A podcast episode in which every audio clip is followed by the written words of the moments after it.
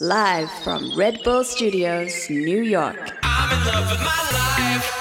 Hi, this is Mary H.K. Choi, and you're listening to Hey, Cool Job, a podcast about jobs. Our guest today is Becca McCharen-Tran, the designer behind the incredible fashion label Chromat.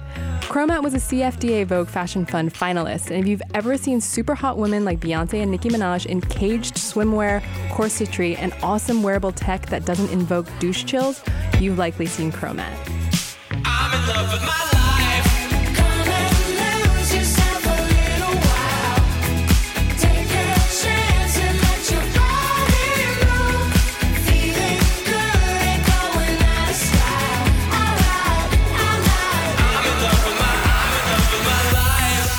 Hi, Becca.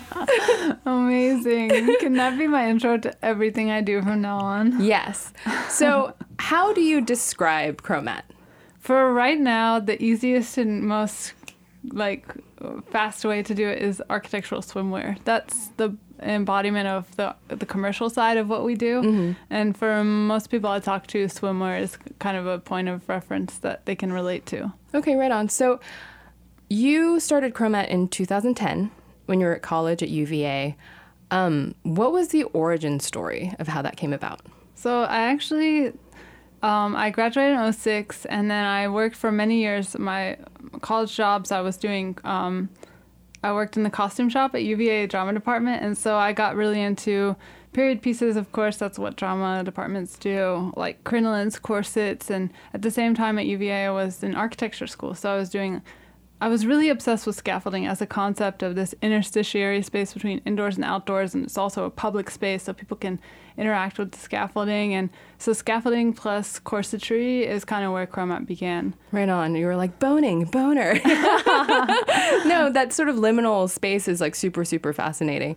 Um, when you like set out to do it, you're like, I'm gonna make clothes, or were you like, I'm starting a fashion atelier? Like, what was the size of the vision? Like, Neither. I was just okay. So really, when Chromat began, the germination of Chromat, I was okay. So um, this was a few years after I'd graduated. I worked for architects. I did urban design, and then I was ended up in my own hometown in Lynchburg, Virginia. Um, as a random circumstance, um, very unplanned sort of things of events. And I was in Lynchburg, Virginia. I was 24.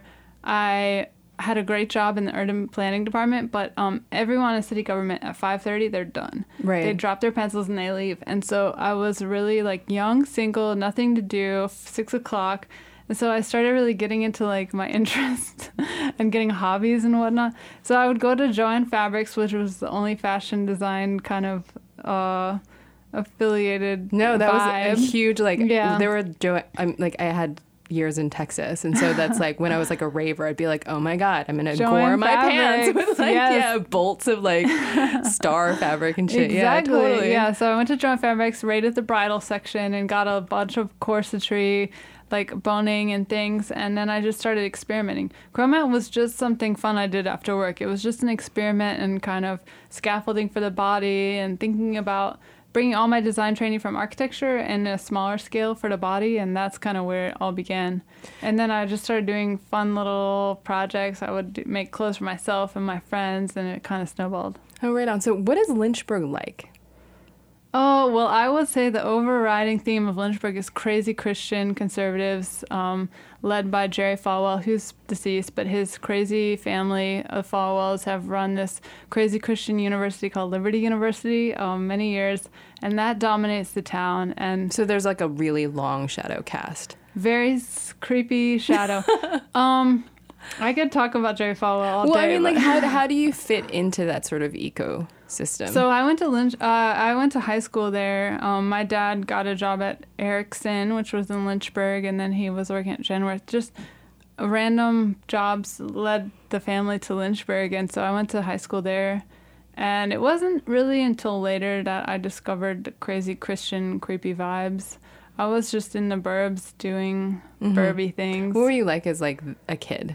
Um, I was conflicted. I was artsy, but trying to be sp- like I was into sports. I loved group sports, soccer, and I did track. And um, I don't know. I got teased for being artsy, but I got teased for being sporty. And but I felt like I could get along with people. Mm-hmm. But um, I don't know. Being in high school sucks. Um, Pretty much across the board, I think. yeah. So, but for me, um, thinking about where I am now, that I work in fashion, I could have never imagined that I would work in fashion because for me in high school, fashion was reading Vogue and shopping at the mall. That was high fashion, you know, like Totally. wearing whatever's cool in the mall. That Right, was high fashion. casuals yes, plus, yes. yeah, totally. Like Gap Express, Yeah. limited. If you were lucky, if you had to go to the next town for Old Navy, like No, so do you identify as someone who works in like, you know, scare quotes, fashion? For sure, that's my job. That's my daily life. Right on. especially now that we've been in the Vogue Fashion Fund, that was sort of an induction to the capital F fashion world. Yeah, totally. I mean, there's nothing quite like, you know, speaking to literal Anna Wintour. oh my God. When she came to the studio as part of the Fashion Fund, she has to visit every designer in the fund. We were so nervous. We Googled her left and right. We like got her favorite flowers. We put them out on our desk. We were like, made a list of questions we want to ask her and you have to make a list because she's so concise and she's so it's like a breath of air that just kind of blows through the space where it's like she'll say her thing she'll she's great at one liners and she'll be like you know amazing collection see you in paris like it'll just be so fast you have to grab onto something before she blows away Do you well? So uh, as a part of that so, sort of CFDA Fashion Fund thing, there was like the Amazon show and like all this stuff. What did that scrutiny feel like? Were you like looking at your Instagram count like skyrocket before your eyes? Like, what was that process as far as like being in it? being on camera was horrifying it was the worst experience You did great though. it was very weird. It was never a goal of mine to be uh in kind of in a reality context. And I would say, like, being in the Vogue Fashion Fund, basically what it is is uh, that Vogue chooses 10 emerging designers that they pick that compete for a prize. And the prize is like a bunch of money and a mentorship. It's like four hundred thousand dollars. Yeah. Yeah. And so we were all, me and 10 other, or nine other designers were competing. And also, they made a reality show where they filmed us all in the process. And I would say the, the competition itself, where it's like, do a marketing challenge, pitch your brand, or like make a dress. That was not the complicated part. It was the filming that was the most grueling and the most like emotionally battering Expensive. part. Yeah, totally. Yeah, yeah. Did was it a situation where you had to sign on for the show to be a part of that Oh, particular? 100%. Okay. And um, I think we were in a unique, because the Vogue Fashion Fund has been around for at least 12 or 13 years Mm-hmm. now. And we were the one season that they aired on Amazon Prime, which is pretty much like the biggest um, viewership probably they've ever gotten. But um, Amazon brought a whole different level to the, the competition. But I remember there was one point where it was after Fashion Week, which Fashion Week is always an emotional, like, just process having the show. You just feel so dead inside after the show. You have nothing left to give. You've given your all. It's emotionally grueling, it's physically grueling, it's just everything. You've done it. You put your show out there, you're empty, there's nothing left. And then they, we had a challenge where we had to make a dress inspired by a theme that they assigned, which ended up being cool. We, I liked what we did, but they had the cameras there. And it's like when you feel so depleted mm-hmm. and nothing left, and then there's a camera shining in your face and they're asking you, like, how do you feel? That was the biggest Well, breakdown. Yeah, I mean, and especially because camera is this very like specific thing where if you're not like so effusive, you look like a cadaver. like everyone looks like they have like resting bitch face. Wait, but I have a question for you because Yeah. I know you went on Rihanna's plane for seven days. How depleted did it feel to be a little facsimile of what Rihanna feels like? Well, the thing is, I think it's different if you're the Rihanna because Yeah. you're like, oh, I have this like entire plane at my disposal. I will leave it on the tarmac while I, you know, shop at Kiki de Montparnasse. like that's a thing that happens. But I think it's I think it's really hard. I think it is extremely expensive. But my Rihanna, um, my favorite Rihanna story actually is, so I inter- I interviewed her for her first cover for Complex back in like 2007 maybe and I saw her a couple months later. No, that's a lie. I saw her maybe a calendar year later, and at that point, that whole, whole sort of like good girl gone bad trajectory had happened, and so then she was explosively famous. And I was in a elevator with her, and we were going to a studio. I forget which. It's probably in the Flatiron District, so I should remember, but I forget. And we're in the elevator, and she's like, "Hi." And I'm like, hi. And she goes, Are you the writer? And I was just like, Oh my God, I am a writer, but am I the writer? And I'm like, Oh, I don't think so. Because I was randomly meeting Rita Ora for the first time when she was like 16 or something. Anyway, so, um, and when she said, Are you the writer? And I said, No. And when she said that, when the light of Rihanna shines on you, there's nothing more just like mesmerizing and like warming. And then when she when she realized that she wasn't gonna like talk to me, she switched her entire face off, and it was like this weird. Like I was just like, it's so cold in this shadow. where I Oh, was just like, and I was in this elevator, and that's when I thought like it is so. It must be so taxing to be so special. You know, like a blitzkrieg of famous special.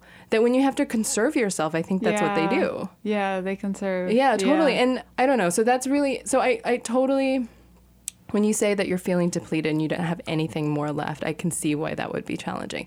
But the the weird thing about that that show too is that I thought that you portrayed yourself fairly accurately. Like when they did that um, U.S. Vogue, like. Fo- like photo spread or whatever, and you were like, "Oh my God, Tinashe's not looking at the camera." Like this photo, like you know, sucks. no, basically, This picture sucks. And what I was you like, done to me, Bob? and I was like, oh, scandal. I was just like, is, is something That there was more than one scandal in that trash photo shoot. Can we talk about the Native American headdresses on the little white children? Yes. Like what the fuck? Vogue will not quit with the weird appropriation. Even in this month's Vogue, there was some yellow face shit happening on Karlie Kloss. Like Yeah. I don't get where Karlie the line Kloss will has ever been, be drawn. Know, she's also been the headdress down like Victoria's Native Secret. American- Yeah, yeah, totally. yeah, So yeah. I mean, it's it's definitely a thing. And so, did It's you feel like they understood you? It's like what I you will trying say to do? the film the film crew did. I would say the film crew appreciated me because I remember specifically the moment of being shot for Vogue, and it was very nerve wracking.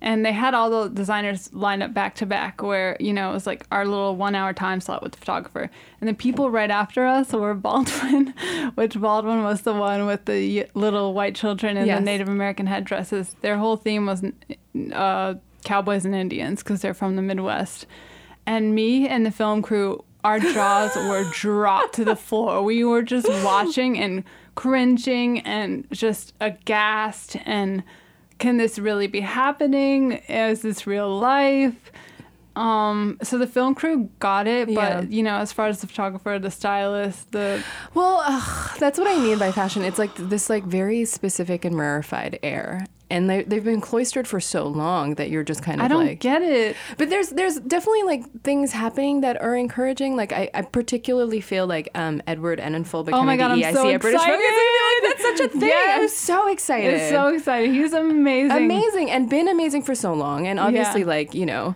he's knighted as a result. He's so like, knighted. People know that. I love like, him so much. I got to be on a shoot with him once, and he was literally a ball of sunshine.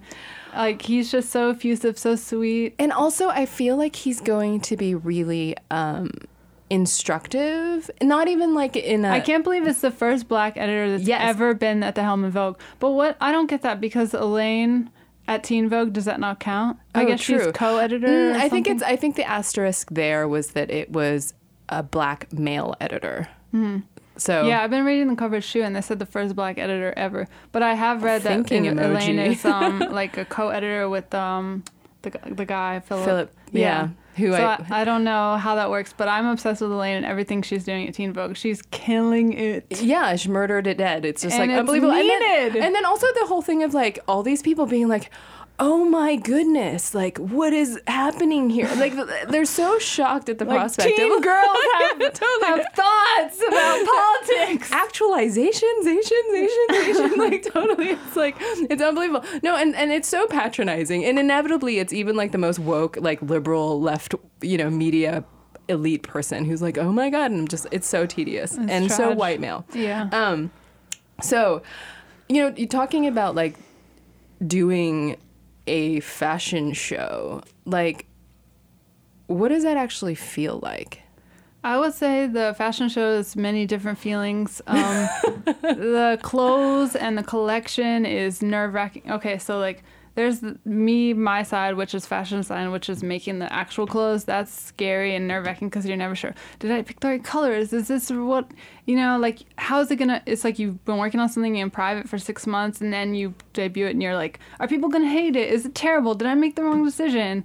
That's the feeling I have on the runway, but at the same time, I feel so happy and excited because I get to work it's a collaboration. The runway show is a collaboration between the lighting, like Michael Potvin at Night Mind. I get to collaborate with all the models who we're so blessed and lucky to have models that have modeled for us season after season that is part of our family now, like Denise Bidot, Sabina, Maya Moniz, well, Lena. And a lot of that has to do with the fact that this is something that you've created. Like, I remember when you were first doing um, anything um, showcases, like whatever, people were like, "Eat gads! Who are these like women who aren't like a very stereotypical like Eastern European fifteen year old?" You know, Yeah, it's like yeah. we're so used to these like, you know, white fetuses being like bowled down the runway when you It's see like actual people, you're like, "Holy Yeah. shit!" So, what is that process like? I mean, obviously, it's easier now, but I can imagine it was challenging when you sort of set out to do that. Well, I will say that when I was doing my fashion shows in Lynchburg, Virginia, Go on.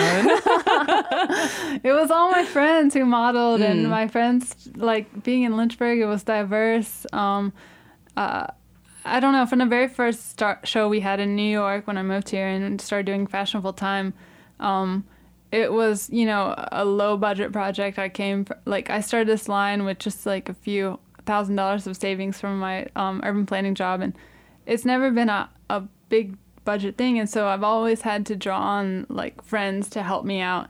And so our first runway show was spring no fall 13 and it was all just friends who i'd begged to model for me. Sure. and so that friend group at the time encapsulated what my life was like nightlife going into Ladyfag and Susanne Bartsch parties and going out. And so it was a lot of nightlife friends and frankie sharp um, dj'd and it was very diverse because that's New York and that's nightlife and that's the world that we were living in. And ever since then, we've tried to uh, continue that vibe. But I remember the first time we like had an official plus size model from plus size modeling agency walk in our show. It was Denise Bidot. She opened the show for spring 15.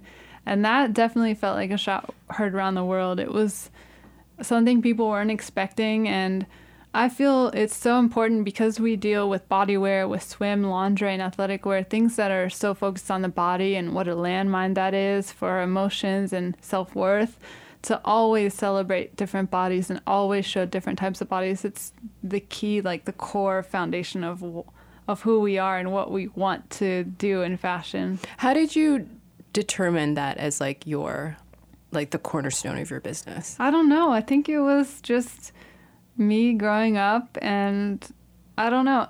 I mean, did you ever have any like doubt about it where you're like, "Oh, like I have to be commercially viable in this very specific way?" Yeah, I don't know.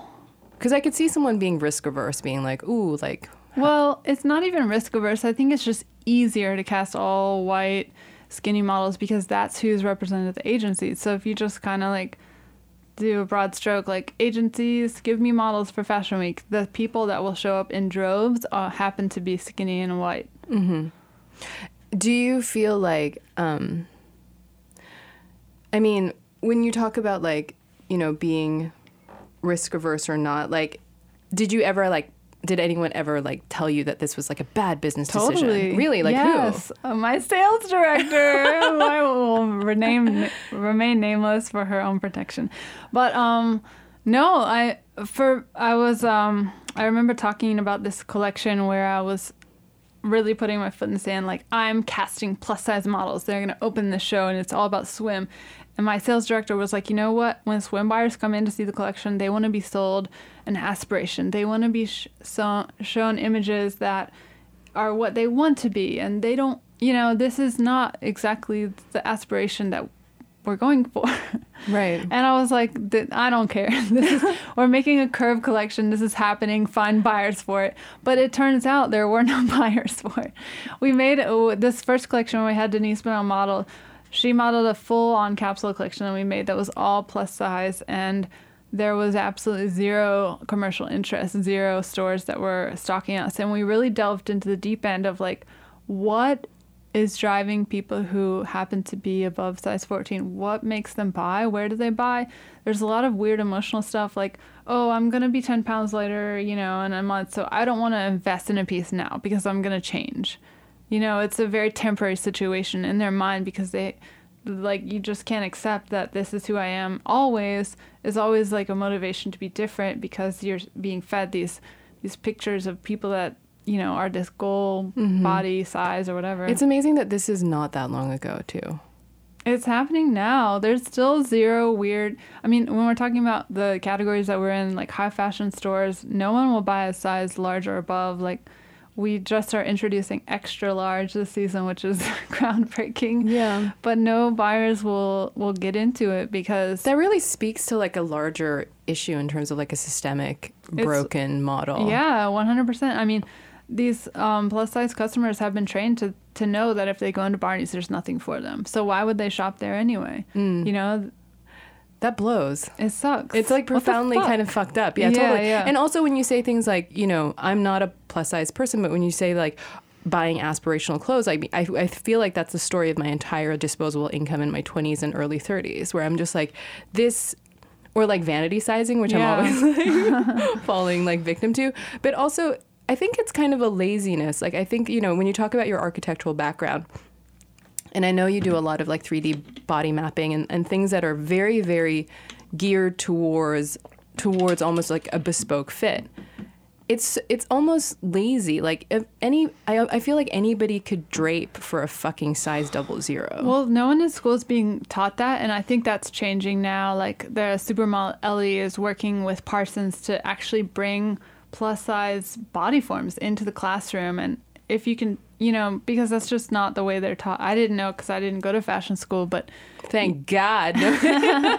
but if you don't even have that that body form, that bust in the studio, why would you drape for it? It's very weird. It's very backwards. yeah, totally. Um, and so, how expensive is making a fashion show? I don't. Oh, it's a fucking mess. It's a black hole of money that you just throw money Right. in.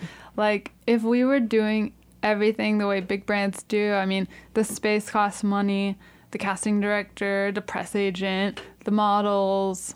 Oh my god. I'm still paying off a model fee from IMG for casting Alek Wek, which is my Alek like Wek. I'm obsessed with her, so I'm fine with it. Yeah, but it's I- like a college tuition. I've like been obsessed with her. But She's yeah, amazing. So it's basically like, oh, casually throwing yourself a wedding every. It 100% is. It's a, exactly like a wedding because you have to have the invites out Yeah. and you have to make sure everything has the right seats and the music. But I mean, it's a fucking money pit, but I love working with the people that we get to work with for Fashion Week. And every season we get to collaborate. Collaboration is like what gives me hmm. it's it's the most exciting part of the process for me. I love working with people, especially outside of fashion, like technologists, scientists, Totally. you know, people who aren't in the field and just creating new work. And for me, Fashion Week is when it's a celebration of all the work that we've done. And so I love to do runway shows because I get to work with musicians, with Christine's artists at This Woman. We recently did a collaboration with Haram to make the soundtrack, and now we're working on a ballet where Haram is making the soundtrack for this ballet that we're making the costumes for. So it's really cool to be able to work with people not in fashion, like musicians, technologists, scientists, and we get to all come together, engineers and electricians. We all get to make this project together, so that's So, really fun. Yeah, the cross pollination. I mean, it kind of speaks to just how your brain must be organized too. Like you have to sort of have some sort of mastery of both hemispheres. It sounds like. I mean, like architecture and like all this other stuff. Did you like? Did you sit for your AREs and stuff like that? No, I didn't do any of that. Which well, thank God, right? a lot of my friends are getting their stamp now. They're being official architects. and I'm so happy and so proud of them. Um, but yeah, it's a beast to get through that system. totally, and it's so grueling. I was clocking my NCARB hours for a while, but then I gave up. no, it's like it's like how I I moved with my LSAT textbooks for like the first four apartments in Oh God, New York. really? And I was like, fuck it, this is like such a farce. Wow. Well, speaking of New York, like, what was the story for how you moved here, and how much of a plan did you have in place before you did that? Zero plan. Never planned to move here. I remember coming, actually, me and my family, my parents are so cute. they've never had money, but they always spend money on travel. And so we came when I was like 10 or 11, 12 years old, and we ate at the um, World Trade Towers, Windows on the World. And like, Whoa. I remember coming when I was young and being like, this place is crazy. I would never live here. It's too crowded. It's too And- loud, yeah. Yeah, yeah. And I would never, it was never a goal of mine to live in New York. I was like, oh, it's too crowded. It's weird. But then when I started to get into fashion, I was like, oh, I guess it's the only Reluctant. place. and now I feel that same way. I was like, what am I going to do? Move to London? Like, I don't even speak French. I, my options are limited. You're stuck here with the rest of us. No, but like, did you? What was your first apartment like? Okay, so it's, I lived in a creepy, weird apartment. Okay, so I was in Lynchburg, Virginia. The story is that I was doing these funny little fashion shows in Lynchburg, Virginia, and shocking the town. And Scandalizing everyone. And then I ended up through my coworker, who's an architect. He, everyone kind of at my day job knew I was doing these little fashion shows. He's like, "My daughter's a fashion designer in New York City. You should definitely meet her next time you're in New York." So I went up to New York. I would visit my college friends, and I met his daughter. And his daughter was Virginia Craddock, who's um, she is my fashion dir- or my sales director now. So she um was doing fashion design. I think she went to FIT, and her and her friend were opening up a pop up shop in the Lower East Side at the time. This was like 2008, 2009. And I remember like coming to visit, I would show her like what I was working on, just pictures of the projects, little fashion projects. And then at one point she was like, This is really cool. You should put some stuff in this pop up shop me and my friend are doing. It was like for Christmas. And so I like sent a few pieces and, and they were in the pop up shop or it was like corsets, like little cage bras, and it really took off. Like it, people actually bought it, and then Did that blow your mind? very much so. and then they like ended up turning into a full full time retail space, and they ordered more. And I was like What like, was it called? International Playground. Okay. which is still Yeah. um, happening today, and um. So I was like, who are these weird people buying these cages? I don't get it. So I was like, maybe I'll just move to New York and work as an architect and I'll figure out who this weird scene of people buying these strange objects. So I moved to New York and um, I figured I would continue doing architecture. I was staying with my friend. It was like she had a double bed, so it was us on both sides. and then eventually I got my own apartment in Chinatown. But it was this weird place where this guy who was in a rent controlled situation would like rent out all these little rooms to like young girls, and it was very creepy. Well, remember the Craigslist ads back then where it's just like, you just have to do some light cleaning, preferably like unclothed, where you're like, oh, it's like, it's like No, really I like some Broad remember- City okay, shit. so yeah. I remember um my guy friend who's gay. He had come to visit me. He was living in New York, and we were like, "Let's go out on the town, and we're gonna go to the Lower East Side and go to a bar." And he ended up spending the night in my Chinatown apartment. And then after that, my um landlord or roommate, he was living there too. He was like accusing me of being a prostitute oh, shit. because my guy friend had spent the night in my little Right. room. It was creepy. Also, you only accuse other people of like things that you are guilty of usually. so it's just kind of like, hmm, Rorschach. Yeah, kind Maybe of telling. he had some experience in the category. Yeah, but So, like also yeah. the Lower East Side back then. Like this is like pre Williamsburg even being a thing. So this it's was uh, right near 169 bar. It was on East Broadway. yes. Yeah, yeah. nice. I had great uh, like the Chinese bakeries, the red bean Totally. buns. I always go for like an empty pineapple bun. That's like Yum. my yeah, that's my jam. So you had your first studio in Chinatown too, right? Yeah, so I was working out of my little apartment. It was like a little home sewing machine. So I moved to um, New York and I was going to get a job in an architect. And then I don't know how, but a store in LA found out about Chromat. And then so they asked for an order. So I would sew everything on this home sewing machine, ship it to LA. Then I got another order in New York, shipped it to there. And it was all me sewing everything myself. And then like I would be like, no, just finish this order, then make a list of architecture firms you're gonna apply to. Like, at least make a list, then you can email them. And then I got another order, and then three months later, I hadn't had time to send out my resume, and so I was like, I guess this is my job. Surprise! Please, Lord, send me a sign. yeah, so then I moved to Bushwick, which was a slightly bigger bedroom, and I worked out of my bedroom there for two years, and I ended up hiring interns, and that was very strange because I'd be like, you sit in the one chair in my bedroom, Yep. I'll sit on the bed. if we have to print something, I'll get my printer out from under the bed and put it on the bed. And then eventually I met a friend who had a studio in the Navy Yards and she mm. was like, I have a space, you should come work there. So I worked in the Navy Yards. Then I moved the studio to Greenpoint. Now we're in Bushwick. Yeah. Or sorry, Bed-Stuy. Bed-Stuy. And Would you say like a studio is a necessity for what you do, is in terms of like you know a very real fixed cost to your business? Now it is. I mean, I was working out of my bedroom for two years, so I see that that happens too, and Mm-hmm. you know, it's very real part. It's not glamorous, but um, It's great come tax time though. You're like, let Yeah. me write off this portion of my rent. Exactly. totally.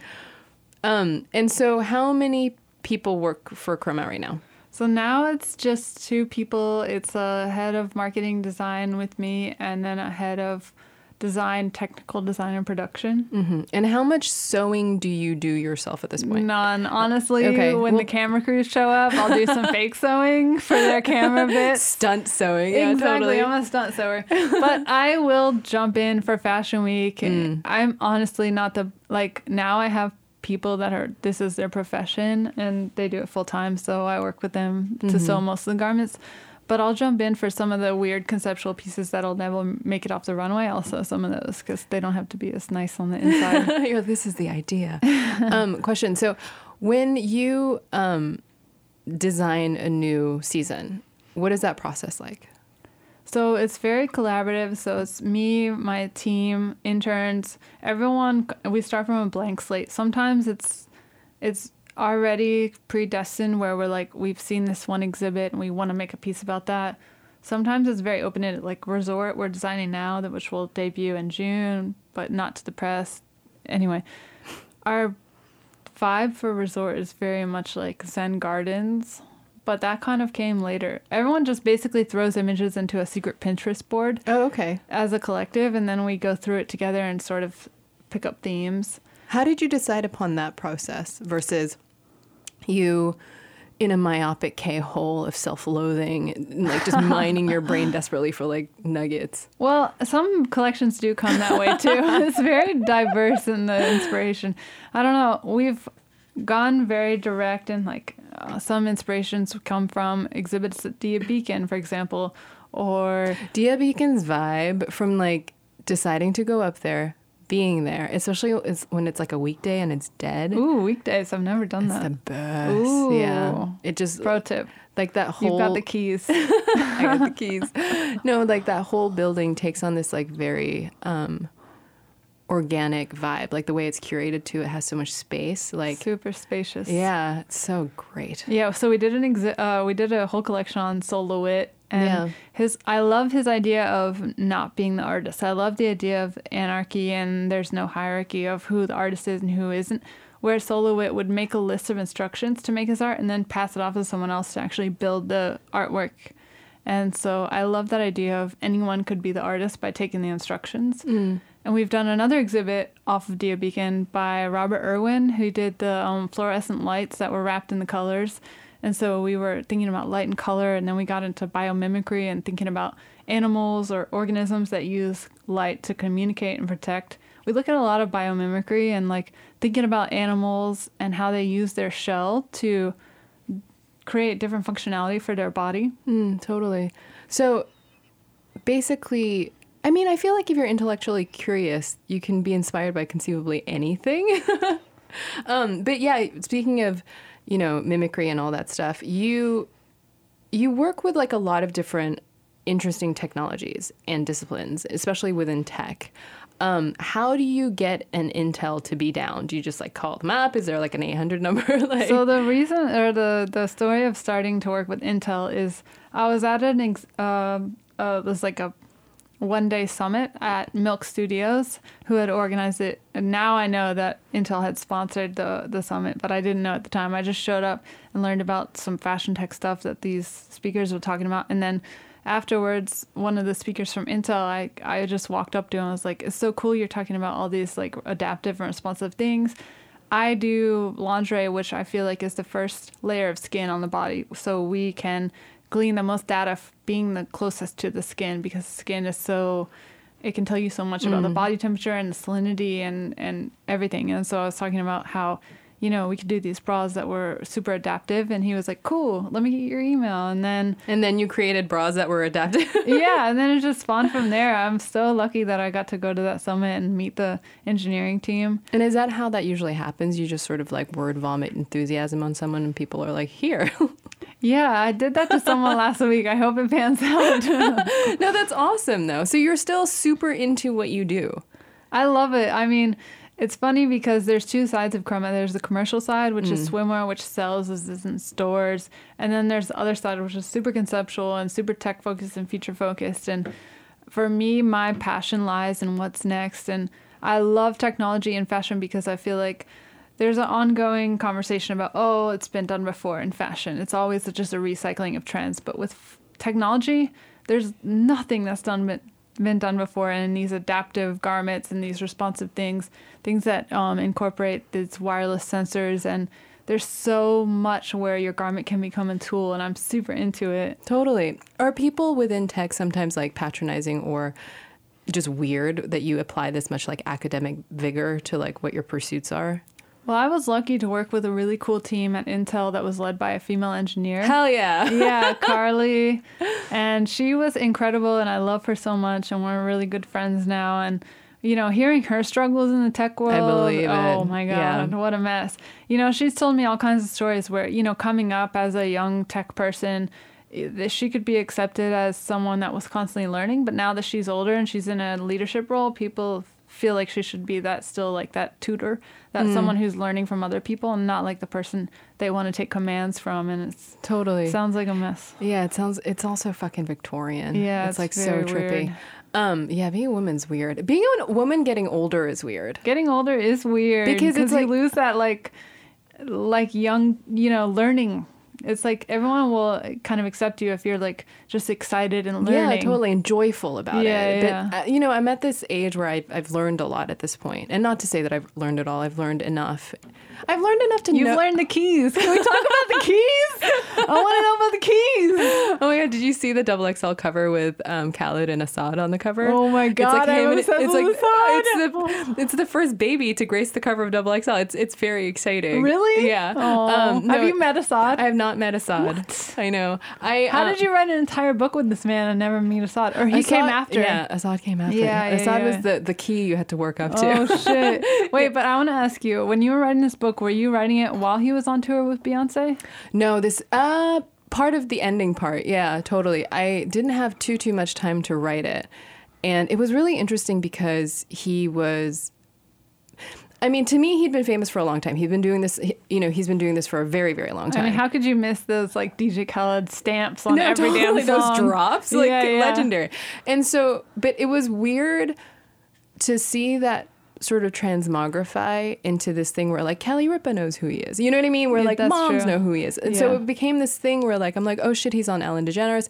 And so that trajectory, that like dazzling, dizzying, like nosebleed inducing, like G force trajectory was happening while we were writing the book. So that was that was a lot. And so I had to like get on his tour bus and like just actually like be like, okay, let's get it all. Like, and he was great. And it's so funny because so many people try to, you know, like, I don't know, some like hard nosed gumshoe business where people are like, what is he really like? No, but what is he really, really like? And then the thing is, it's like genuinely what you see is what you get.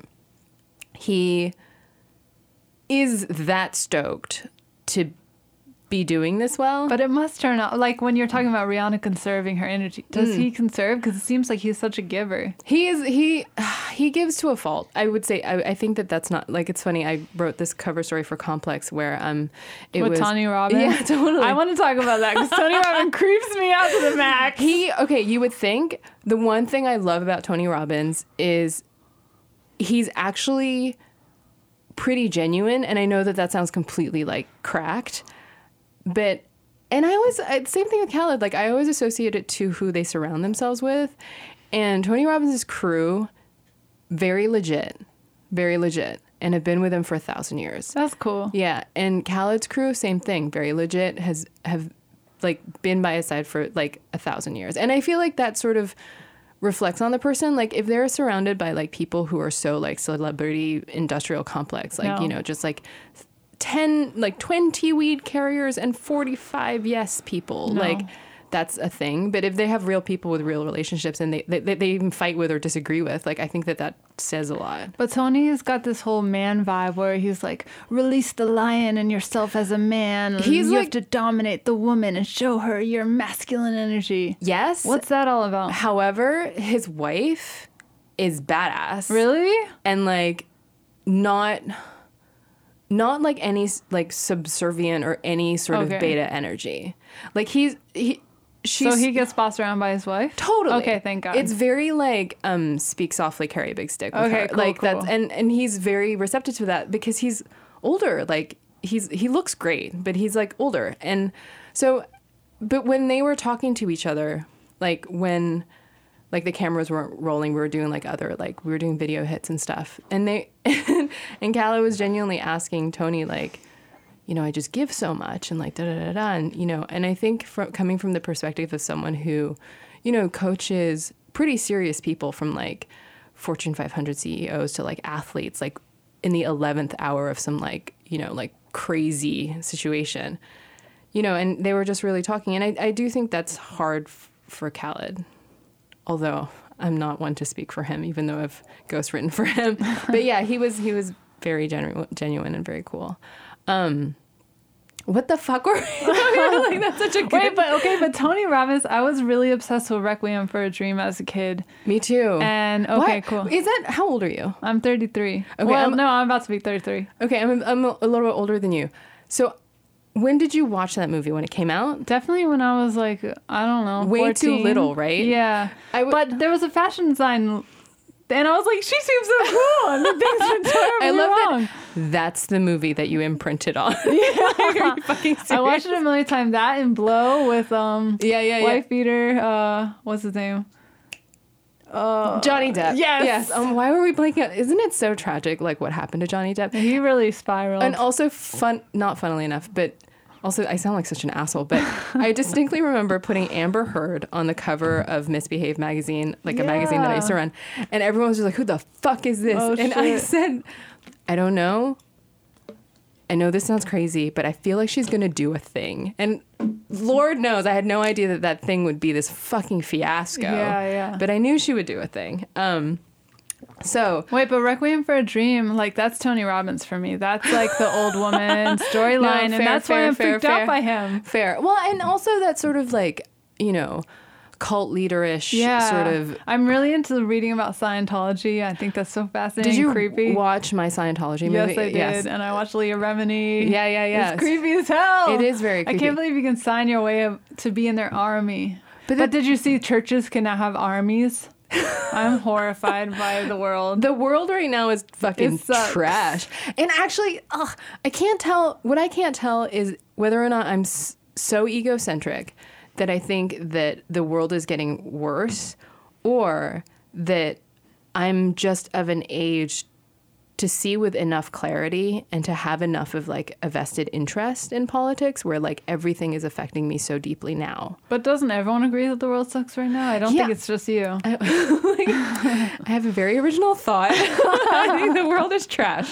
No, no, but some days it's like I kind of can't function. Yeah. And some days like I just gorge on But the internet. That's one thing I wanted to ask you because I know in fashion, the fashion world Oh, my- and the retail response. world is well. I mean, that's a different subject. Yeah. But the retail world is dying right now. Things are really in upheaval, and I think a lot of it has to do with this insecurity right now that the consumer has, where it's like, well, of course, there's shopping online, which is dominating the retail like landscape, but a other thing is that everyone feels insecure and there's no consumer confidence right now so no one's buying because it's such an upheaval happening Mm-hmm. and i wanted to know what that feels like in the right well i guess the writing world already had their upheaval with the news Hello, but- closing and Yeah, I mean the thing is it's like I'm you know, someone who tried to launch a magazine in 2007. So like I remember 2008, I remember 2009, I remember being so broke and I remember it being so unanimous that the people around me were broke.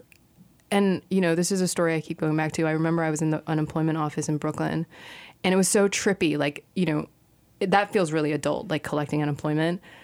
And I saw a friend of mine and I was like, "Oh shit, I haven't seen you in a minute." And she was there with her newborn child and also her husband because guess what we were all in media and i was like oh shit your entire family's fucked and she's Oh, like seriously damn. and it was like it was very gallows humor we could actually laugh about it but like that was a very real thing and i i, I do agree that like shit isn't good right now and and i'm not surprised the retail sector is Tanking. tanking only because it's like you know speaking of trends it's like you talk about all this fast fashion and all this like incredibly flammable like you know borderline carcinogenic shit that like people are like you know f- forging into clothing and and also like this whole thing that freaks me out like what, what do you think about like the see now buy now shit that's like like overtaking fashion Yeah, well, I don't think it's overtaking. I think people are trying to figure it out, and I don't think anyone's really come up with a good, like, I just feel like that sort of like almost pop of like point of purchase display technique where it's just mm-hmm. like kind of like see it, get it, magpie, blah. Yeah. You know, like I think that works when the the barrier to entry is a certain price point. Mm-hmm. And I think that maybe there's some wiggle room depending on how rich you are. But doesn't that make everything Zara? Like psychologically. yeah. But I don't think I think the fashion designers that have that have gone full into see now by now. Right now, they're coming out and being like, eh, that didn't actually work. So Mm. we're gonna go back to like creating desire over time. Yeah, and what do you exactly? Because you want you don't that instant gratification. It's like it's like eating a Dorito. You're like, did I eat that? I, I don't remember. like, Wait, are you talking about me three hours ago? I That's my entire life. No. I'm always like, why are these triangles flying into my mouth? Like totally, Doritos are like amnesia food. But I, do you think that? What do you think about like designer musical chairs as a thing? Um, you mean like, uh, like everyone being like, oh, I'm here now, and no, I'm ne- Yeah. like here, and da da da da. I don't, I can't really speak. I don't, I don't, I don't have an opinion on. Do you on, follow fashion? Like, yeah, I do. do you feel sometimes where you're like, oh, this? No, it's okay. my work. It's my day job. It's um something that well, I've always been a fan. Like even in high school when I thought fashion was going to the mall, I've always been a fan of like cool designer stuff and I'm a fan of Gaultier. I'm a fan of I mean, Gaultier is he's so dope. sweet. He's And so sweet. Have you met him? Uh no, have you? No, I have. Oh, no, I have not. I Oh, went to a panel. I went to a lecture he did once, and um, he was talking about how like the pressure of designers to like do so much, right? Oh my god, I'm on a treadmill all the time. I can't how get many off. how many seasons do you do? Or like so we do four seasons of swim plus two seasons of Ready Tour. That's so like six seasons a year. That's so And it's fucking crazy. I mean, considering it's like a team of four. yeah, that's so I don't much. know where the fuck all this money is coming from. I know where it's going. But yeah, it's a mess and it's not sustainable for anyone. And everyone's trying to figure out what the new normal is. And it's very weird. But I do, I can speak to the fact that if we don't constantly have product dropping, we don't get money. That's the only way we get money Right, is so if that- we that have stuff treadmill in shit is real, real. So in order to have money, you have to constantly be dropping new shit, which means you have to be thinking. it. So it's it's it's helping us get money Hmm. year round. Otherwise, if we just did two seasons a year, that'd be two points in the year where we actually get money. The rest of the time, no. yeah, So famine. Yeah. yeah, so it helps us to kind of even out the cash flow if we're constantly producing new stuff. But yeah, it's really crazy. It's really um like vertigo inspiring. Totally.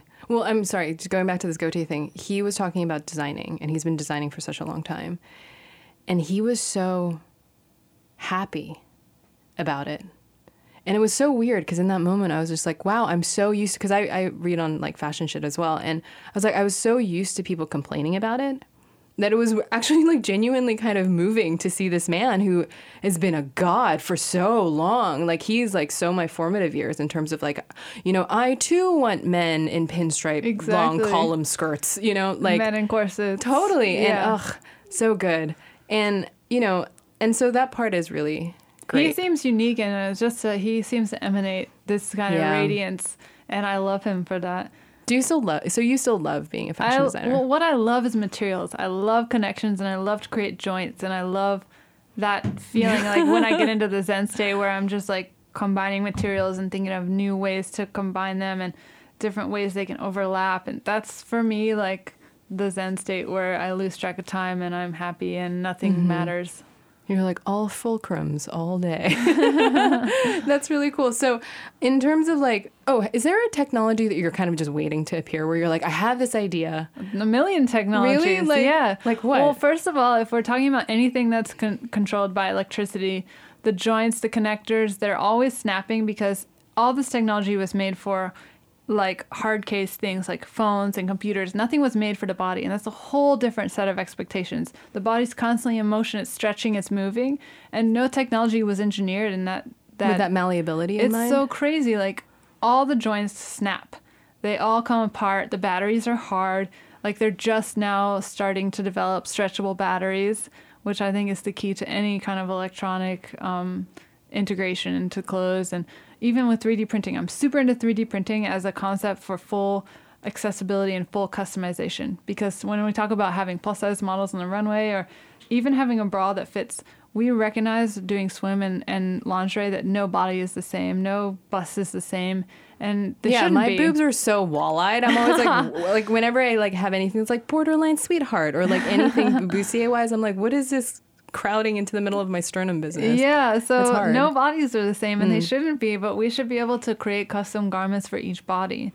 And for me, 3D printing is one solution for that where you everyone will have a body scan on their phone just like everyone has selfies now. Everyone will have a body scan and you can just download the clothes, apply it to your scan and then print it out in your full custom, you know, your favorite color, your favorite print. And that's to me the future where you'll be able to hack the runways just like you can download any album now. Hmm. You'll be able to download clothes. What? When do you think that's gonna happen? A million I'm years like, from I'm like, now. hurry up! What the hell? well, first of all, the extrusion is so shitty. Like no one wants to wear ex- plastic. Extrusion has been shitty for so long. Yeah, you know yeah. what I mean? Because it's There's always a like lot. it's always like very high spun, high sheen, like fucking like the filament shit. It's like Well, it's it, it will never replicate cotton or, or Mm. fabric that is made to be soft. The softness is key, I think, and that technology. I don't think softness has really been a goal for theirs. It's not been a priority at No. all. no, but so in terms of like stretchable batteries, who are the pioneers being like, this is, I'm going to apply some urgency into this particular, very specific realm? I know. I mean, I can't really speak to the name brands, but when we were working with Intel, I know they had people on the street in Hong Kong that were doing stuff. Mm. I mean, I know it's out there. We collaborated with a company in New Zealand that's make they make it's called StretchSense, where they make kind of Bluetooth with it's like rubber band with Bluetooth, where it's like a rubber band, a stretchable band that when it changes um, the stretching, it will communicate Whoa. the stretch, and so it's sort of this new product. We worked with them for fall 16. Okay, right on. So, um, when are you an LLC? We're S corp. S corp. What's the So if we go under, Yeah. then it's not on me. Okay, right on. Do you do you have like night terrors about going under? Every day. Really? Um. Well, have you been following the Nasty Gal shit? Like that's horrifying. But nasty gal, it's not. To, I s- keep saying these like very dismissive things, like I'm some sort of sage. Um, nasty gal, it's just like the type, the velocity with which they grew was alarming. Yeah. Well, I will say that for And do do you like their stuff? they stocked Chromat at one point. But do you like their their clothes, like just across the board? well, I don't shop. I'm I'm not a consumer. I'm a terrible fashion person because I hate shopping.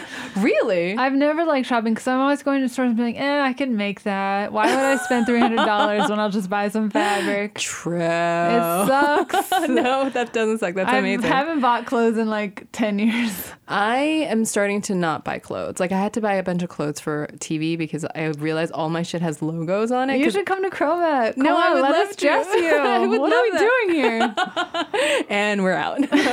no, I mean like no, that's that's that's cool. I mean, I never you know what? I was biased against Nasty Gal because I had a couple friends who worked there and they were Oh, like, "Oh, this is like the terror dome." Horror stories. Well, I will say like the fear of of going under is real because I didn't start with investment. I don't have investment. We live collection from collection. So, you know, I've always said in different interviews like if one season doesn't go well, that's it. There's no safety net for us. Would you pursue outside investment? I would love to. Do you know someone? I might could. No, that that seems like a thing that could happen. I think it would be great. I think we've just been kind of a like a scrappy brand that have built all our income comes from stores that we sell to or direct. to Would you do any like tech incubation type thing? Yeah, I'd love to. Interesting. I've talked to a lot of tech investors and they love tech, but they see fashion as a black hole where it's like if you want to throw money to lose money for your taxes, fashion is the way to go. Really? Yeah. And- Fashion's not really a money making venture. Even when before I got into fashion, I was reading books by Teri Agins where it's like Gaultier made his money on perfume, not ready to wear. Yeah, what's the sort of scalable? But I feel like swimwear is kind of like the handbag. No, I think swimwear is cool. I think swimwear is more even a more of a commodity where you have to buy underwear to live. I think you need a swimsuit to survive in for the summer. sure.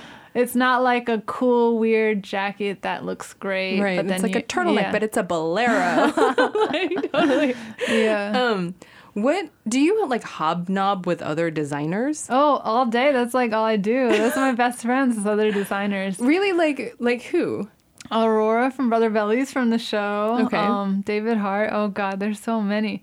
I mean, I cherish my friends who are in the industry because without them I would be lost. Like there's so many just, you know, recommendations or like, oh, if you work with the store, are they good or do they never pay? You know, like totally, that, totally. that kind of thing. So, but as far as like fashion, fashion, fashion, being this like, you know, kind of like snobby, like I was gonna say mausoleum, but um, you know, this like very rarefied and established thing Yeah. of snobs who are very like outsiders out. Like, is that a thing? Mm-hmm. yep.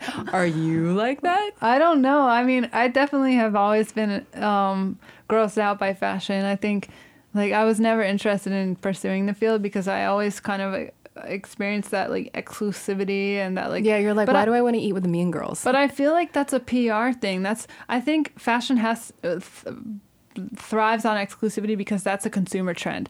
If you know the shirt's not going to be in stores for long, you have to get it now, and that's a consumer kind of driving marketing thing. Mm. But then when I realized like peeling back all the layers of PR and marketing and realizing the people at the center are artists and creatives who are interested in fabric and weird textures, that was my point of entry. Nothing else. Like I have no interest in buying or shopping. Oh, Well, actually, that's really funny because people who have been in fashion for like decades, who are like genuine fixtures, who might not be known by anyone outside of that, but like definitely have been the occasional like bold name in, you know, like you know, Women's Wear Daily or something. They're, you know, usually they wear uniforms, like two or three things, two or three designers, and yeah, they're just very odd and like genuinely artsy in a way that you don't see a lot as as far as like the the public facing like face of fashion. Yeah, I think growing up, or even when I was younger in the fashion industry, I felt like what I wore was sort of my calling card, and so I'd always try and dress up like I was super into nightlife, like Ladyfag and Susanne Bartsch vibes. Um, but now that I'm older and I have a thing that people have heard about, I feel zero pressure to dress up. I'm like, you, my thing can speak for itself, and now I can wear black t-shirts every day. No, totally. I think that's I think that's also a product of age where you're just like I'm super secure. and, Yeah, like, but mm, the calling card as a young fashion designer is yourself. yeah, your for sure. garment. Do you ever feel conflicted about that? Like how much your visibility is like entrenched in like your brand? Well, it's funny because during the Vogue Fashion Fund, it was the it was the the point where I felt thrust into the spotlight, where mm. I'd never been thrust before. I was happy being a, a designer of Chromat, but then there's a bunch of other people doing it too. And Vogue really. s- You were in a photo with Kanye and Kim. Okay, do you want to talk about Kanye? Because we get to the next half hour just doing that. I'm Um, a stan. Oh, of course. Kanye came to the first Missbehave party. Yeah, and that was like I was just like, oh Ah! Wait, my what era was that? What, very 808 and Heartbreak? No, no, very like Oh, college God. dropout, like Oh, very shit. baby, baby Kanye. Still Baby talking Kanye about with the working at the Gap. polos. yeah, totally. Oh, shit. Um, so that was a very exciting. step. I mean, Kanye is very interesting. I'm a stan, so he can do no wrong. Even when he talks about Trump, I think he was just manic and he didn't know. He's been man. Yes, he's manic. I yes, I admire. So how was that being in a photo with him? Talk about Okay, so let's the- talk yeah. about Kanye. The highlight of my life was being the Vogue Fashion Fund, where we did a runway show in LA, and it was actually Anna Wintour who introduced me to Kanye West. so I'm gonna die and fall over off this chair right now just saying that sentence. Yeah. But okay, so it was post runway show, and actually one of the models in our runway show was Lauren Wasser, who had lost a leg to TSS, and now she has a um a prosthetic gold leg. And he came up to me, he's like, "You did the sportswear," and I was like, "Yeah." He's like, "That's so cool you worked with models with prosthetics. I'm super into prosthetics. That's why I have these implants on my mouth." And he showed me his grill, and we were talking about prosthetics as a, a like the first part of being becoming bionic and how as um, athletic wear is that kind of Venn diagram of like technology and fashion and bionics and prosthetics and getting into superhumans and we were going off and it was the highlight of my life because I was like, someone gets me. but then there came a point in the conversation where I don't know if you've experienced this, but he was sort of like trying to figure out if I was on his level. He was like, I feel like we have mutual friends. I was like, yeah, totally. we definitely do. And he, I tried to throw out a few names.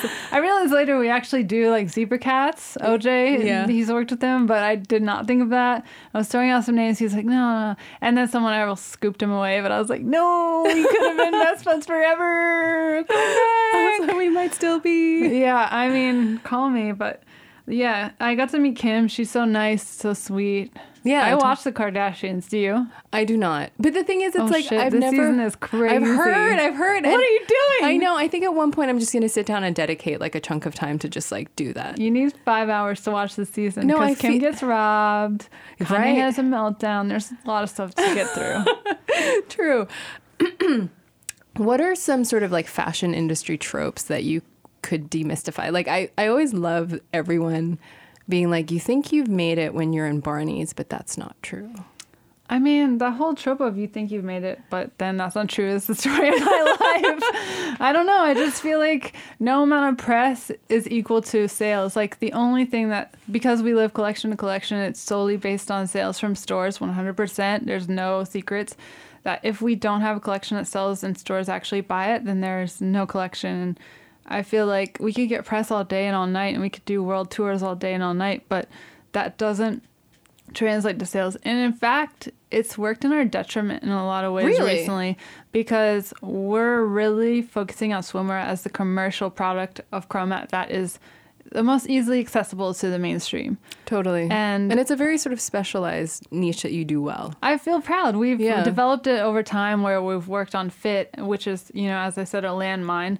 And we've really honed in on fit and quality and fabric and everything, compression and anyway, but like people will come to like a trade show we'll do and they'll be like, Oh, I've heard of Chromat, but it's too edgy for my customer. And I feel like all the tech and all the Beyonce tours in the world will not get us that sale who thinks we're too edgy. And I don't know. What do you have to do? Like dress a Lauren Conrad? To like be what is honest, this is a personal identity crisis that I have every day because mm. my interests are quote unquote too edgy, and it's what that I'm personally interested in that I never will stop being interested in. That's what continues to keep me in this in this industry. Mm. But then I have to recognize that I actually have to communicate with people that may not be on that level, and so that's sort of my struggle. Yeah, that sounds like a really tough reconciliation. But it's it's so it's it, on paper. I'm just like it should work, right? Because like you could almost equate that, um, you know, tech side of it as your like couture, which is not meant to be worn. Mm-hmm. Yeah. it's just like a manifestation But of like even couture, I think, is too edgy for the swim co- consumer. They want to have blonde hair and be on the beach, and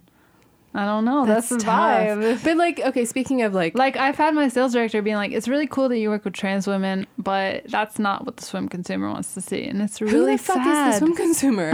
Maybe that's just need something that needs to be disrupted. Yeah, yeah. Because I agree with you. Like swimming is not just like something that a very specific type of person does. Like but when you think about the LA gypsy boho vibe or Right. Miami Coachella's this weekend. hey, it's very like It's that very navel piercing, Yeah, yeah. yeah. It's tough. I feel like, yeah, maybe you're just a little early, Trage. or it will work. Um, so who? So speaking of the thing that you very casually shoehorned into that statement, which was that you dressed Beyonce for her world tour, like, what was that like? It was crazy. I mean, I never got to meet her. Did you meet her when you were on tour with DJ Khaled? I did not, but I've met Beyonce before. Really? For what? I've, I was at this. Were you this- writing about her? No, I was at Jay Z's birthday party. Cool. Um, and it was just very random, and she was just there, and she's lovely. Yeah, And she's small. a goddess. Yeah. What? Well, she's she's Like, like, short and well because she's like larger, Larger than, than life, life. and you're like, oh yeah, there's God, and then there's Beyonce. Yeah, So yeah. when you're you're you're like actually meeting her, you're like, oh my God, you're like in the pantheon, but Yeah. also like you're a person. yeah, I met Nicki Minaj. She's super short. Yeah, totally. Um, and that's like the first sort of celeb that you dressed. Yes. Nicki was, yeah. How did that come about? Were you were you like speaking of like were you like I made it? Yeah, I was. I'm called my mom. I was like, "Oh my god, watch Jimmy, Jimmy Kimmel right now. Nicki Minaj is wearing Chromat." She's like, "That's great. Who's Nicki Minaj?" but yeah, working with Beyonce was super cool. I mean, you know, all celebs when they're working on their stuff, it's always last minute. They live just a last minute life where it's like constantly just gigs and gigs and gigs. Mm-hmm. But I remember getting voicemails from Tina Knowles being like super Texan accent, be like, "We need a," you know, I can't. I'm not even gonna try. What have I done? No, they just needed like things shipped to Paris overnight and needed to happen now. And like I would be on the phone with them and be motioning to my team like, "Start cutting! Like we need to start now." So, in, you know, it sounds like you have to have a very high pain threshold to be in fashion. Yeah, I talk about pain threshold a lot when people ask me about my job. No, it just it sounds it sounds rigorous. Well, for me, when I talk about pain threshold, it's sort of like an overdrafting thing. It's like people who aren't used to being overdrafted once a month, it's, it's very scary. But for me and never having money, I'm like, oh, it's just a temporary thing. I'll get the check next week. It's fine, just annoying. And it's like that pain threshold for constantly being broke and then getting money and then figuring it out mm. and just like working with what you've got. That pain threshold is very like high for me. What are the ingredients that you feel are necessary for doing what you do and being good at what you do? Well, I when I ask for advice for like young designers, I definitely think that everyone should learn how to sew. Mm. There's some kids coming out of Parsons that pay other people to make their clothes, and I just think that's a travesty. Like, if you can't sew shit, then why are you designing shit? Like, Like just, you won't know how anything behaves. It's so disturbing to me. Mm-hmm. But that's how the world works. Like, as a designer of Dior, you probably don't sew. You just like say yes or no to the sketches. Mm-hmm. But to get to that point, I think you need to learn craft. Um, but actually, I was at this talk when I first started out. It was with a fashion designer, and he was like, you know, only 10% of my job is actual fashion design, like the creativity part. The rest is like running my business and accounting and, you know, cash flow management and Are you good at math? uh, yeah, I You used to be. to I don't yeah. like do calculus for fun, but yeah, yeah, And that's probably quite a necessary part. Like- yeah. Spreadsheets. Yeah, totally. Yeah. P and Ls, man. Yo, Very real. yeah. Um, what? So Chromat's almost coming up on like ten years. we have three more to go, but Well, yeah. Is there anything that you would feel like that would be a pretty like watershed type landmark for your future? Hmm. I've never thought about that. I just live day to day. I'm praying. you live day to day with your like sights set on like some you know future in the horizon though technologically Yeah. Well, speaking. to be honest, when I was um, a youngin and learning about the fashion business by books by Teri Agins, just learning about Gaultier and how he works on this kind of cosmetics licensing, I think if we were to get into licensing and cosmetic or, you know, specifically perfume, once we build a brand that's so well known that you can just chill and, and make some sunglasses, I think that will be the day. but and so that you just need like a cash inve- injection for that to happen what you need is just brand awareness that's so great that people want to buy the sunglasses. is that like so that's like a a stratum that's not like just like making sunglasses that are dope enough it has to be like a combination. It's just a well-known name. huh Yeah. is that demoralizing on some level because your sunglasses would be awesome I don't know. I don't really think about that. if I did, I'd probably get depressed. let's let's think about sad things. So I had a, a, a random question. So Chromat, you, you co-founded it originally Mm-hmm. with with someone who went to UVA with you, Emily Cap. yeah, my my uh, girlfriend at the time, Emily Kappas, who's an architect now. Okay, so Yeah. how did that happen? Like, and was it amicable in terms of like, you know, she, like, her part of the business? So we concepted it together. What we would do at the time is I would cut and sew the garments, and she would screen print. Mm-hmm. And then after a while, she just got busy with architecture, and I got busy with Chromat. And and uh, did you have like paperwork protecting you, or was not it like really. fine? It was pretty much just a spoken word vibe. Mm-hmm. Yeah. Do you have like paperwork protecting you now? Because like so much of your IP is like really aggressive. Yes. Like what? Um, well, we've actually tried to pursue copyright things because we've gotten knocked off left and right. Yeah, and totally. To be honest, it's more, it's just a mess. I'd rather spend my time innovating than chasing copyright. And I've tried to chase copyright protection with brands that have knocked us off, and I've just discovered it's a black hole. I've had fashion design friends who have really gone down that road and gone super paranoid and just started looking out for fakes and really taking them to court. And it's such a money pit. And then they just, it's that you lose that creative incentive to produce when you're constantly like looking back and looking for. It's, it, I see it as dark. Do your employees sign NDAs? I mean, good, yeah. Mm-hmm. First day on the job, every Hello. intern, yes. No, I've had many. I've gone through my my struggles with different employees starting their own um, bustier lines while working at Chromat. Really? How do you resolve that? With fire. They're not with us anymore. yeah, I mean, that must be a, a really real thing. Yeah, I mean, I've gone through cra- uh, just all kinds of stuff. Because there's not that many, there aren't enough laws that protect IP here with well, design. fashion yeah, IP fashion is at all. like Like no versus man's Paris, zone. it's like no, crazy. Yeah, No one cares. I mean, yeah, totally. and I don't care. I- Okay. I, actually buy knockoffs now. I have a little treasure chest of knockoffs. Really? It's sort of like my trophy case. And how? So it sounds like, first of all, that's hilarious. It's amazing. no, because sometimes I learn things. Because if you're producing things that cost ten dollars retail, you must be. Well, I mean, obviously, slave labor comes totally. into play, but that's also a blood like, bra. yeah. But you figure out how to make things simpler to make it faster, and that I think is a benefit to learn from. Okay. What is a thing that you're not quite good at yet that you would love to be good at in the future? I wish I could code. I wish I could program. Why couldn't you do that? I just never took a coding class. I took a 3D rendering class, and I don't do that anymore. That was in college. Mm-hmm. Yeah, I wish I was super into tech stuff because I go to a lot of tech talks now and tech panels, and I'm always at tech conferences, and I feel like such a fraud because I'm a fashion designer. Well, you're an architect. I try, but like I'm not a coder, you know. I wish I could code. So props to girls who code. right on. Um, are there any parting words that you would like to leave us with? Oh my god, what? I didn't even get to have my questions. I love you, Mary. So Becca's funny because she literally brought questions like in her notes. I'm so okay, but Christine wants to know. Go on. She, her her big question she wanted to ask you is, are your parents proud of you? My parents. Ah, first of all, Christine is your wife. Yes. and we're all friends. And my parents, uh, they must be, but my parents and I have a very fraught relationship because I'm unwed, and I'm probably I don't have any designs you have on. a cute boyfriend though. I do indeed. He's really cute.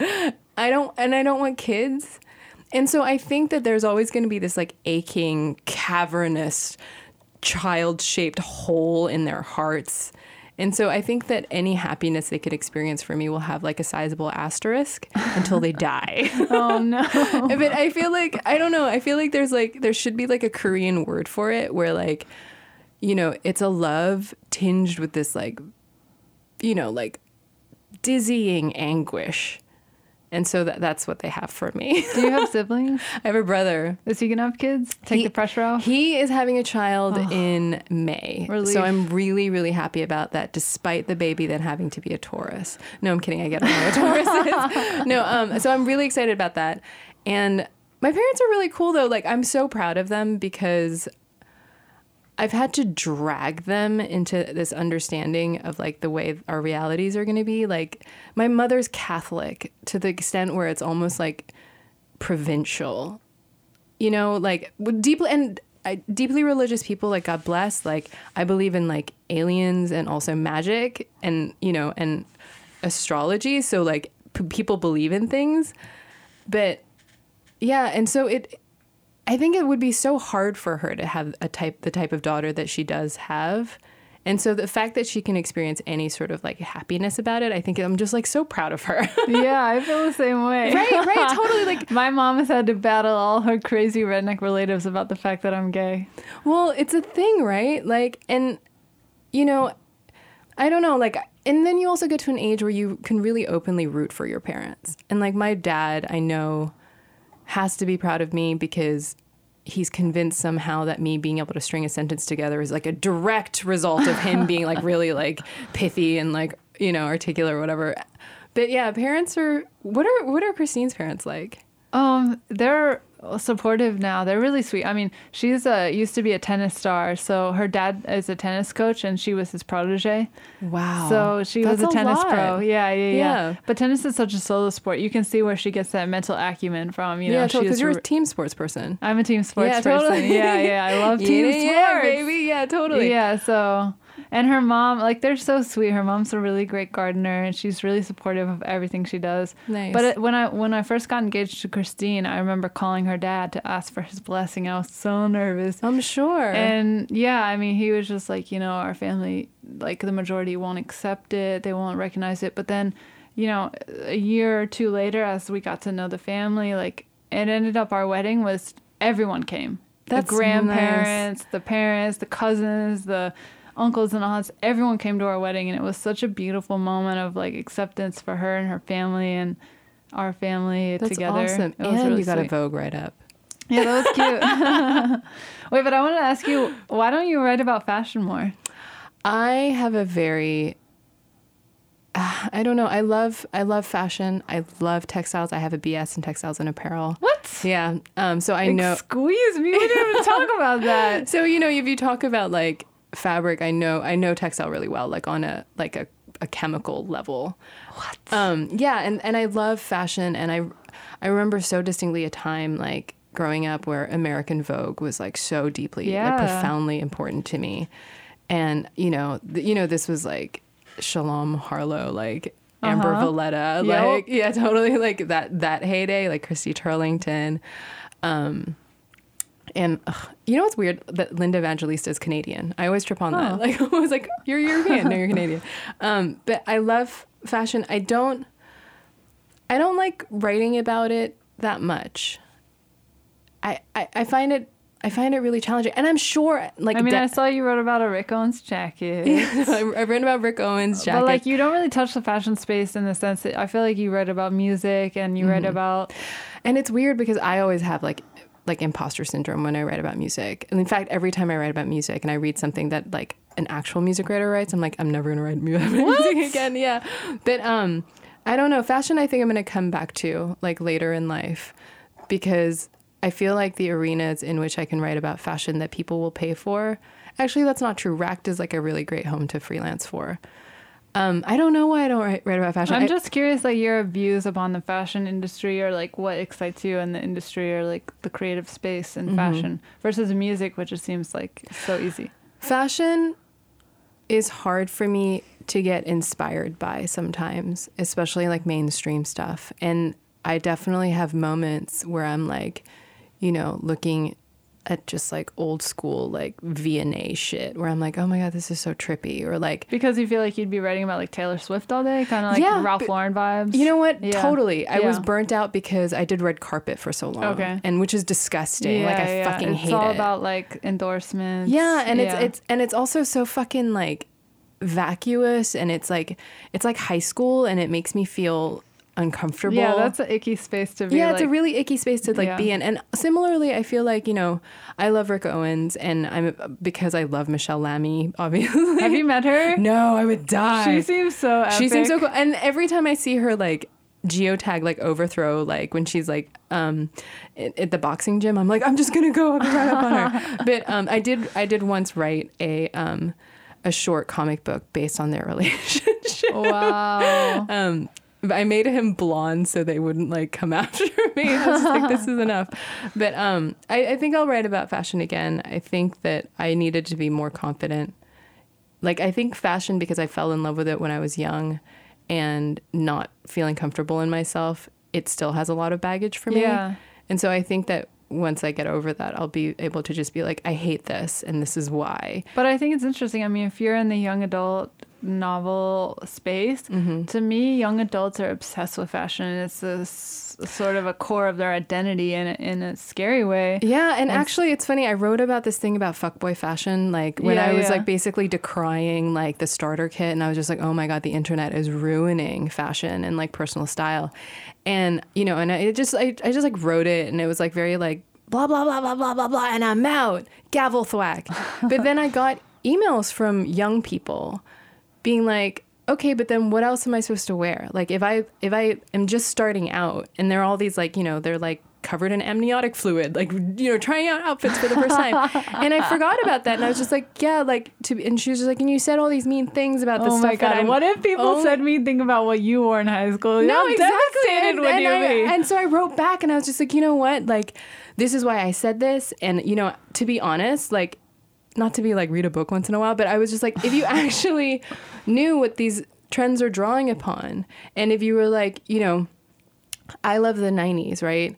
And I love the 90s in this way. Well, then you should know that in the 90s, it, it borrowed so heavily from the 70s. And like, this is the through line of that. And this is why this particular lug heel that you love on this one shoe, like, is this, that, and that. And like, and then it just goes into like, do you know what like youthquake is? It just gets into a, a larger conversation. And, and I'm just like, it bums me out and I understand if Urban Outfitters is your gateway drug, but it bums me out if that's as far as you go with it.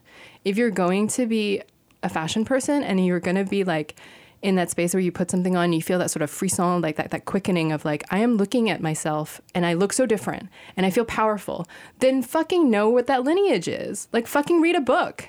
And so I said that to this poor impressionable 12 year old. But it was a very nice email. And I guess that's my point. Like, I think people are so fucking lazy about fashion. And I really, really don't like it when fashion deni- designers themselves on like the public stage are incredibly derivative. oh yeah. And I'm just like, and I get really frustrated when like I see another fucking ultramarine neoprene pencil dress, and I'm just like, like, and it's inevitably it's like thirteen hundred dollars. But to me, the worst, the, the most disgusting part of fashion is cultural appropriation. Oh, for sure. And I think that's so hideous. it's it's hideous and it's weird and it's lazy and it's like Talking about knowing your references. yeah, and it's so shoplifty. own- yeah, yeah, yeah. But do you read the comments on your articles? My articles? Yeah. Um, yes. Always? Do you respond? No, not at all. I always read them and it doesn't bother me anymore. Really? Yeah. You don't get itchy inside? I used to, very, very itchy. But now it's even weird. like I'll get emails being like, "You're so fucking annoying," and that's it. Or like, "You're so fucking annoying." You know that, right? Question, What? Question mark. And that's it. And it's just like it's usually guys, Ew. and you know, it's just like whatever. Yeah. It's totally fine. Yeah. And that's like the best part. Like I love knowing what guys are. Really? Yeah. Like I just like I I feel like I I figured it out. Oh. Yeah. And wow. like it doesn't bother me anymore. Like, and to be fair, like I'm sorry if I was like in Gamergate and I was getting death threats, like that'd be a very, very different thing. And I don't feel attacked on any of my social media platforms. But yeah, I love, I love being a woman of a certain age. Like I'm definitely like easing into my Eileen Fisher years, and I'm fucking loving it. It's like the best. Of course, like yeah. not for a while, but like I'm already wearing it, and it feels pretty good. Yeah. Who are your favorite designers? Uh, Gaultier, I love Hood I'm devastated that they're taking a break right Hiatus, now. Um, But it's ballsy, and I kind of love that. yeah. That sort of declaration of they're like, Mm-hmm. just doing their thing and they don't have any rules. Um, I love Gypsy Sport. That's my friend Rio. Who else do I love? Oh, Rei. A Comme des Garçons. I'm foaming at the mouth to get to that Met exhibit. I know. I'll be the first one in line. I'm so excited about that, and I love that she's never been because she's epic. she's just had never been any interest in it. Yeah, yeah. Although the perverse part of my brain is like, I would love to see, watch. This is so mean, but I would love to watch Katy Perry try to talk to her and get shut down. Like I would just that that gif just plays in my head as a thing that I would enjoy. But um, yeah, I think that's going to be amazing. Yeah. and I love that it's not just like a theme that's like. Blah blah meets blah blah. China. blah. Fucking trash.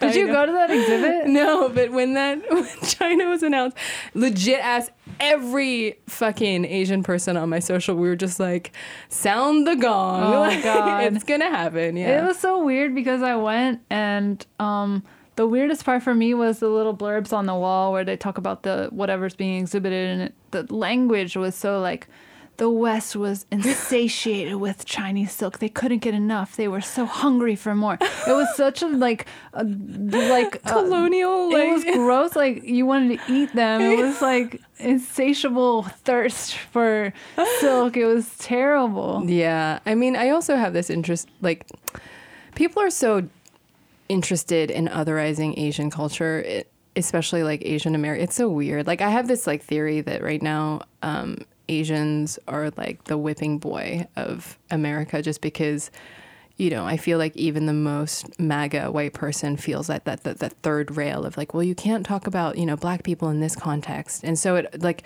TK not white person is always an Asian person and like I see it increasingly in movies and I see it pretty much everywhere like even just like the most throwaway joke and yeah, I hope to one day be powerful enough to set fire to it all.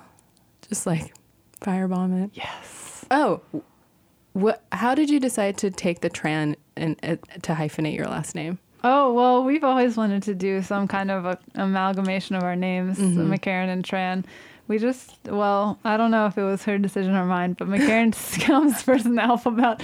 So we wanted our future kids to be somewhere in the middle of the pack and not at the end. Oh, right on. Yeah, totally for seating arrangements. Yeah. Um, that's cool. Well, thank you so much for coming on the show yeah, thank you so much. I have many more questions to ask you. Sounds good. We'll, we'll talk about them at a later date. Thank you for having me. It's an honor. Thank you. Bye.